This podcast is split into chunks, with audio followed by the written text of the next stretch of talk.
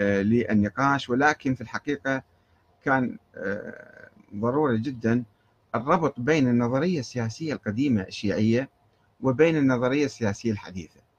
أنه الجماعة الفقهاء اللي يدعون هم فقهاء ما يعرفون هذا التطور الحاصل في مسألة الدولة. هذه الدولة ملك الشعب والشعب هو وهاي ثروات الشعب بيد الدولة.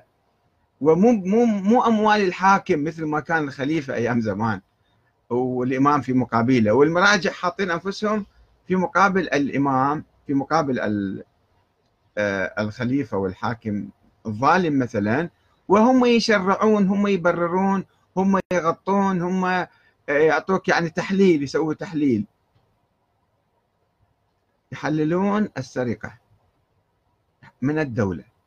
خلينا نشوف الفتاوى.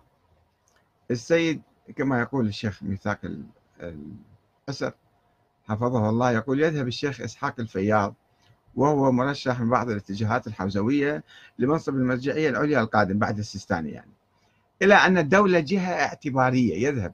إلى أن الدولة جهة اعتبارية لا وعي ولا شعور ولا إدراك لها لكي يقال بقابليتها للتملك. الدولة شلون تملك؟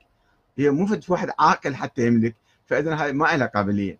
وعلى هذا الأساس نص على عدم إمكانية التعامل معها بشكل مباشر في البيع والشراء والقرض والاقتراض من البنك مثلا مال العقاري أو برقين كذا أو تبيع أو تشتري بيت أو أرض. الدولة شلون تبيعك؟ شلون؟ هي مو عاقلة. يعني فعلا نقطة مهمة. وأن الطريق الحصري لمنح مثل هذا الحق لها هو في وجود ولي شرعي منصوب من قبل الشارع لها. الولي المرجع يعني هو الذي يعني لازم يشرعن الأمور وإلا عملية تصبح عبثية وغير معقولة. وأن الطريق الحصري كما قلنا إما بنصب خاص من قبل النبي أو الإمام في زمن حضورهما وهم موجودين قبل 1400 سنة. وإما بنصب عام من قبل الفقيه الجامع للشرائط الأعلم في زمن غيبته يعني حط نفسه أنه هو مكان الإمام مكان النبي. من حطك الله أعلم. فرضيات وهمية يبني عليها حتى يحل المشكلة. فإذا وجد مثل هذا الولي الشرعي فستكون الحكومة شرعية يضفي, شرعية على الحكومة وبالتالي يصير أعمالها كلها تصير ومعاملاتها كلها تصير حلال. آه، قائمة على أساس مبدأ الدين وتكون مالكة في نفس الوقت فهو هو يعطيها حق الملك يعني. فيحق لها حين ذاك البيع والشراء والاقتراض والإقراض وما شابه ذلك من التصرفات المالية باعتبار أن جميع ذلك بأمر الولي الشرعي لها. فهي ما عندها شرعية هي أصلا ما لها وجود ما لها عقل أصلا. الولي الفقيه المرجع هو عنده عقل فقط. وأما إذا لم تكن الحكومة شرعية حسب وصفه بأن لا يكون لها ولي شرعي منصوب من قبل الشارع بنصب خاص أو بنصب عام كلها أساطير يعني. فهذه الحكومة غير شرعية ولا تمتلك الأموال الموجودة عندها في البنوك والمصارف والوزارات. كلها ما مصر ملك الدولة. ماكو دولة مدى بعد مدى يستوعب أن هناك شيء اسمه دولة. وأن جميع العاملين في هذه الحكومة من رئيس الوزراء والجمهورية إلى أدنى موظف ليس له ولاية على الدولة. حتى يكون تصرفه في الأموال تصرفا شرعيا من باب تصرف ولي الأمر كما في الدولة الشرعية. هذا إذا ما عنده ما ماخذ إذن من المرجع فاعماله كلها باطلة. كل معاملاته مو صحيحة. طيب شنو مصير الأموال بالبنوك بالوزارات؟ ها كلها مجهولة المالك تصير أي واحد يجي يسرق وينهب حلال عليه. وعلى هذا الأساس رتب الفياض نتيجة خطيرة جدا نعدها هي الأساس. الأصلي في جميع السرقات الحاصلة في الدولة العراقية الحديثة من قبل متديني الأحزاب والتيارات الشيعية الاثنى عشرية. فضلا عن غيرها وهي أن الاقتراض من هذه الحكومة غير شرعي أصلا. حتى تقترض من من البنك هذا ما يجوز لك تقترض من من عندهم.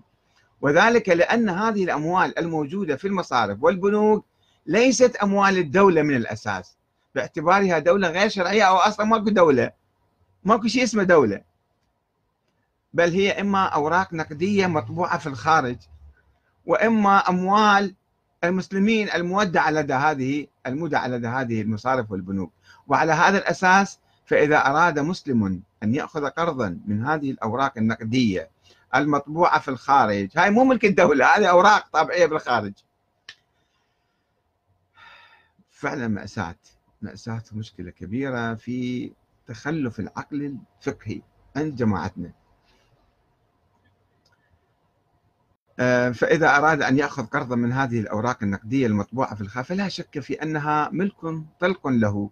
تدخل في ملكيته بمجرد الاستيلاء عليها وحيازتها يعني يقفص عليها.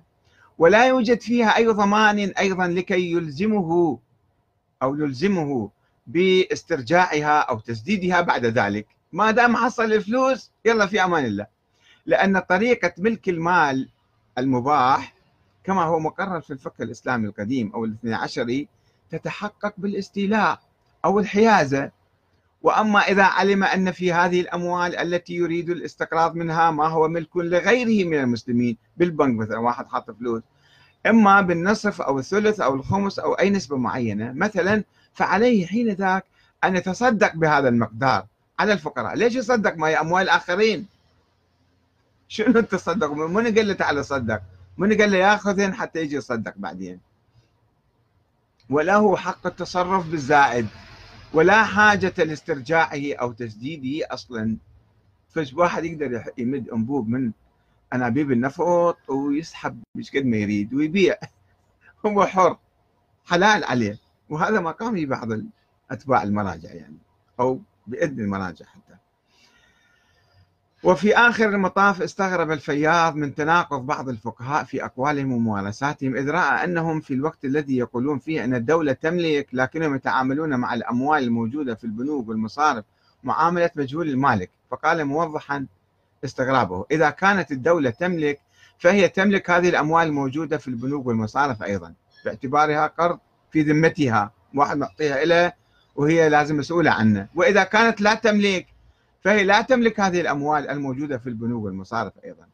ورأى أن الجميع الجمع بين القول بملكية الدولة والقول بأن ما في مصارفها وبنوكها مجهول المالك هو جمع بين المتناقضين. يعني محتار ما عارف شنو القصة ما يدري شنو الموضوع.